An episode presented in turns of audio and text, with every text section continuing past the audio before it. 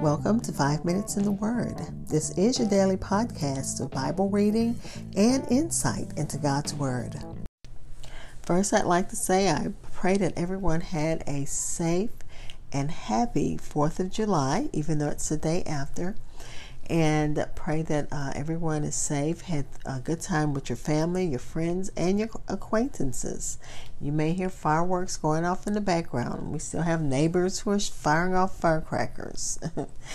Let's uh, go ahead and go, delve into God's Word. We're looking at Ecclesiastes chapter 11, verses 5 through 8. In the New King James Version, it reads, as you do not know what is the way of the wind, or how the bone grows in the womb of her who is with child, so you do not know the works of God who makes everything. In the morning, sow your seed, and in the evening, do not withhold your hand, for you do not know which will prosper, either this or that or whether both alike will be good. Truly, the light is sweet, and it is pleasant for the eyes to behold the sun.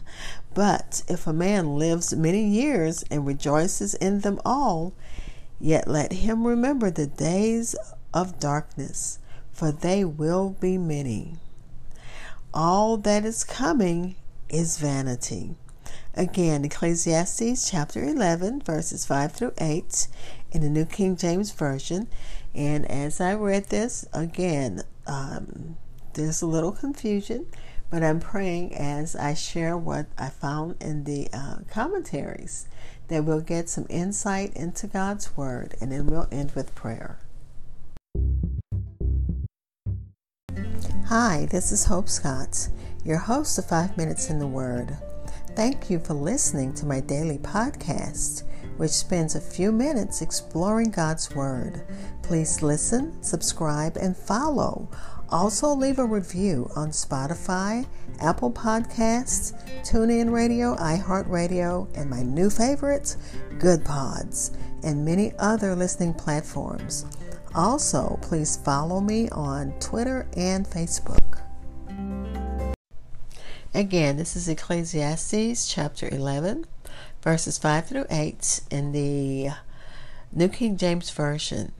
I'm going to try not to confuse you with the information I found in uh, the commentaries.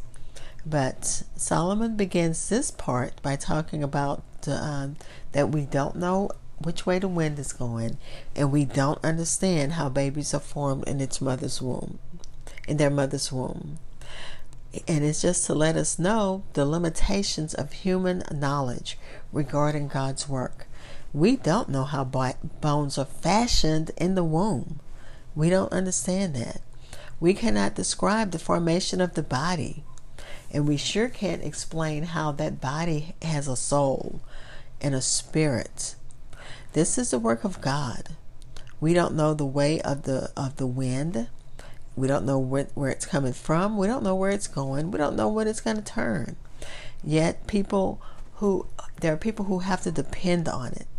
They have to depend on that wind, like those who work, who are seamen, those who work in uh, industries that work on the water. They have to depend on the wind and for it to turn uh, in their favor. Because just like water, the wind can be destructive. We serve a God who knows the inner workings of the wind. He knows the inner working of everything. Remember, Solomon said that um, to everything there is a season, and that everything that God created is beautiful in its place and in its time. Nothing can nothing can change can swap places. The sun can't swap the place with the moon. We can't understand that the um, stars can't swap places with the ocean. I mean, it, it would be a topsy turvy world. We don't understand it. We don't know how everything stays in place. But it's by God, our great creator, that has everything, and He's holding it in His hands. And they're hidden from us. We can't comprehend it. We can't comprehend the work of God. So we have to place our uh, humility and submission to God's work and His will. And in verse 6, it says to keep working. Work uh, morning, work at night. And morning could just mean in your youth, and evening could be as you get older. But just keep work, working. The uh, preacher advises to, in, to increase the odds of success since no one can be sure of the outcome. To work. Continue working. And in verses 7 and 8, talks about um, life and light and death and darkness. Solomon uses light to signify life and speaks of the sweetness of life. Truly, the light is sweet, and the light of the sun is definitely sweet. It's pleasant to the eyes, but of course, you can't just stare at it because you'll blind yourself. Light was the first thing made in the formation of this world, and the eye was the first thing that's created in the formation of a body, of the body, and I did not know that. So when God is uh, forming that, that baby in its mother's womb, the eyes are the first things that's formed. And that's, uh, of course, something that we don't understand, but that's God's working.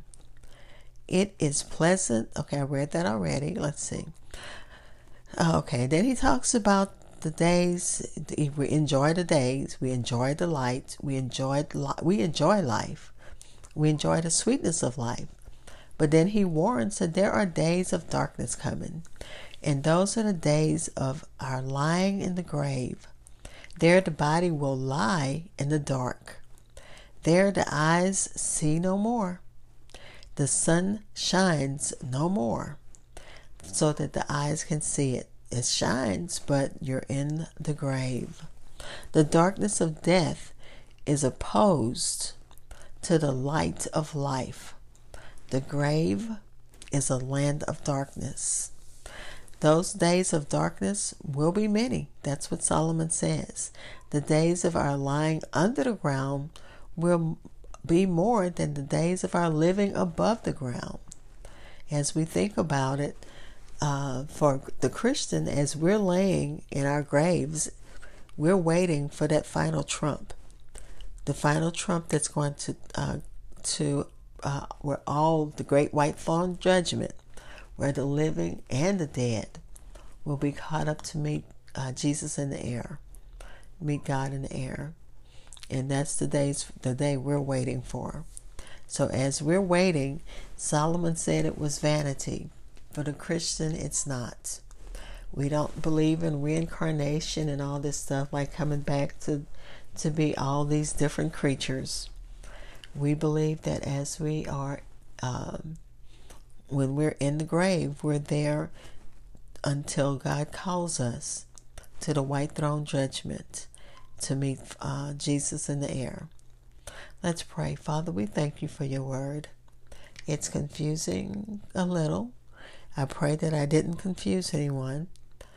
I pray, God, that those who need you in a special way, that you answer their prayers.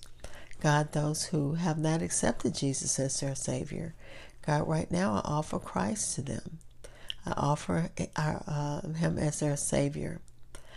Um, Father, we pray for those in Miami. You know what the needs are. We pray for those that are battling fires and heat and uh, I think there was a crash and or, or something in Japan. I'm not sure. But God, you know what all the needs are. The household of faith, God, we know that we can pray and ask, and because you said to, to ask, and that's what we're doing right now. Bless those who need you. Bless those who love you and trust you. Bless and open doors for those who need to accept you as their Savior. Show that we point Christ to you, uh, to them right now. Amen. Thank you for spending time in God's Word with me. Be blessed.